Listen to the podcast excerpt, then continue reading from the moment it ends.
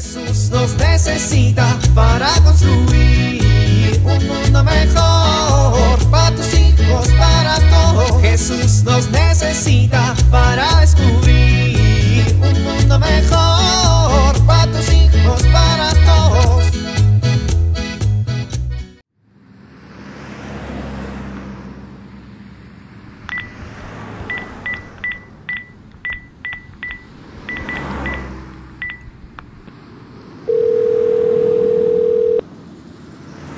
Hola, mi amor. Oye, ya voy para la casa. ¿Qué compro para comer? No, sí, sí, pregúntales. ¿Cómo? ¿Cada quien quiere algo diferente? No, que no inventen. No, queden de acuerdo. No me importa que sea domingo familiar. No voy a andar por todos lados consiguiendo lo que cada quien quiere. A ver, pásamela. Sí, pero entiende que ya tengo hambre y eso se va a tardar mucho. Que no. Bueno, ya. Ni modo. Vamos a comer lo que hay en la casa. Punto. Ay, me lleva la...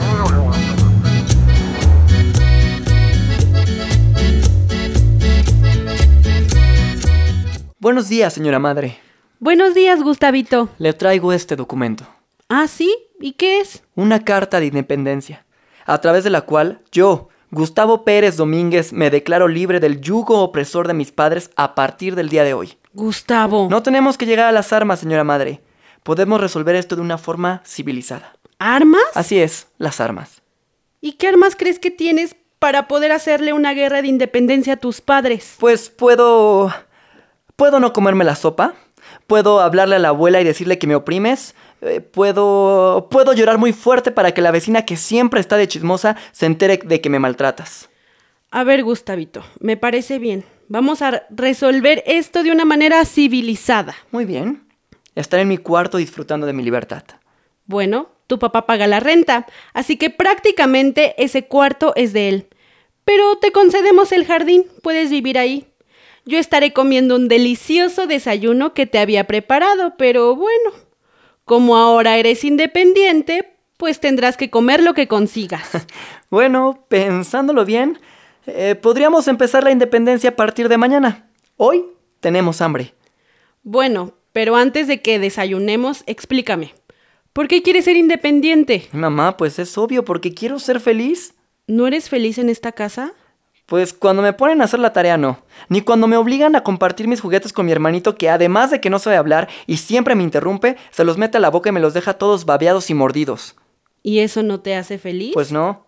Y tampoco me hace feliz que me obliguen a comer las sopas, que me hagan arreglar mi cuarto, que me obliguen a bañarme todos los días. ¡Eso no me hace feliz! Bueno, pero esas son cosas que tienes que hacer para que podamos vivir en un ambiente limpio y armónico.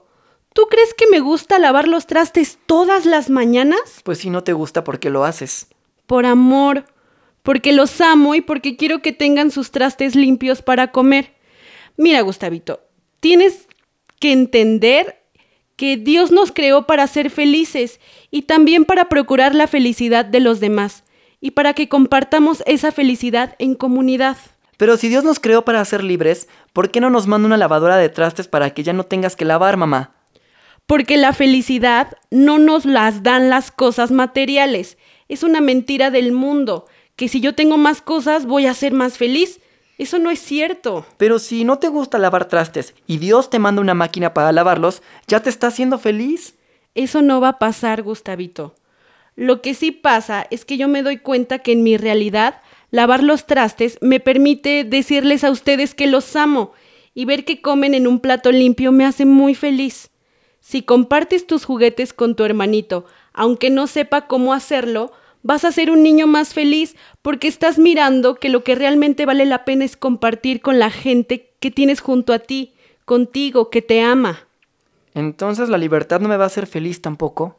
Hay una lista maravillosa en la Biblia de las cosas que nos hacen felices. Se llama las bienaventuranzas. En ellas, Dios nos dice cuáles son las cosas que realmente valen la pena y nos enseña que muchas veces eso que pensamos que nos va a hacer muy feliz, no lo hacen. Mm. ¿En qué piensas? Que aunque me hagas limpiar mi cuarto y me sometas a la horrorosa tortura de tenerme que bañar diario, me gusta platicar contigo. Me hace feliz. Pero, ¿sabes qué me haría más feliz, mami? Mira, son dos cosas.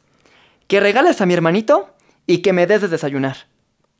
Bueno, La primera no la vas a conseguir nunca, pero lávate las manos y te voy a servir tu desayunito. ¿Quieres un licuado? Compré plátanos en la mañana. Sí. Jesús nos necesita para construir un mundo mejor para tus hijos, para todos.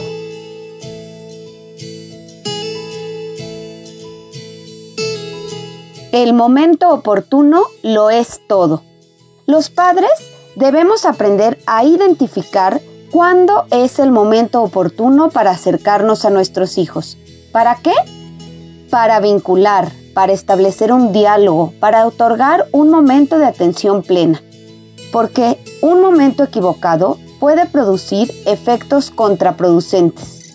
Buenas intenciones o buenas acciones pueden producir efectos negativos cuando no sabemos identificar este momento oportuno. Para ello, hay que conocer su estado de ánimo. ¿Y cómo se logra esto? Observando su comportamiento. Si yo quiero acercarme a mi hijo y él se mete a su cuarto y cierra la puerta con un portazo, quiere decir que este no es el momento oportuno para entablar un diálogo y poder vincular. Soy Pilar Velázquez.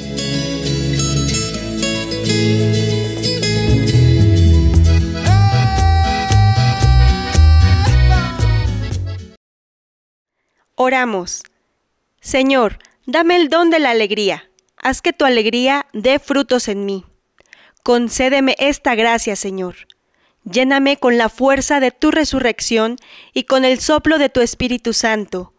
Anímame, así como hiciste con tus apóstoles después de tu resurrección. Sopla tu Espíritu Santo sobre mí y hazme superar toda tristeza. Gracias, Señor.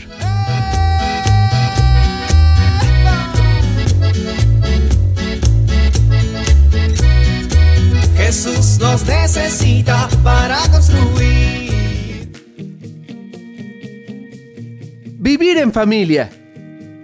Esta semana, toda la familia realizará un proyecto común, el Rincón de la Felicidad. Puede ser una cartulina, una pared, una mesita en un rincón donde colocarán frases, fotos u objetos que les recuerden etapas en donde han experimentado mucha felicidad en sus vidas.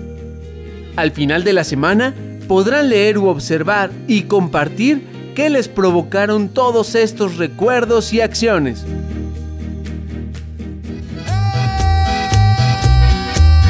Te invitamos a compartir y dialogar este encuentro de la serie Dios camina entre nosotros con tu familia. R C P es un programa de P P C México al servicio de las comunidades parroquiales. Hasta la próxima. Un mundo mejor para tus hijos, para todos.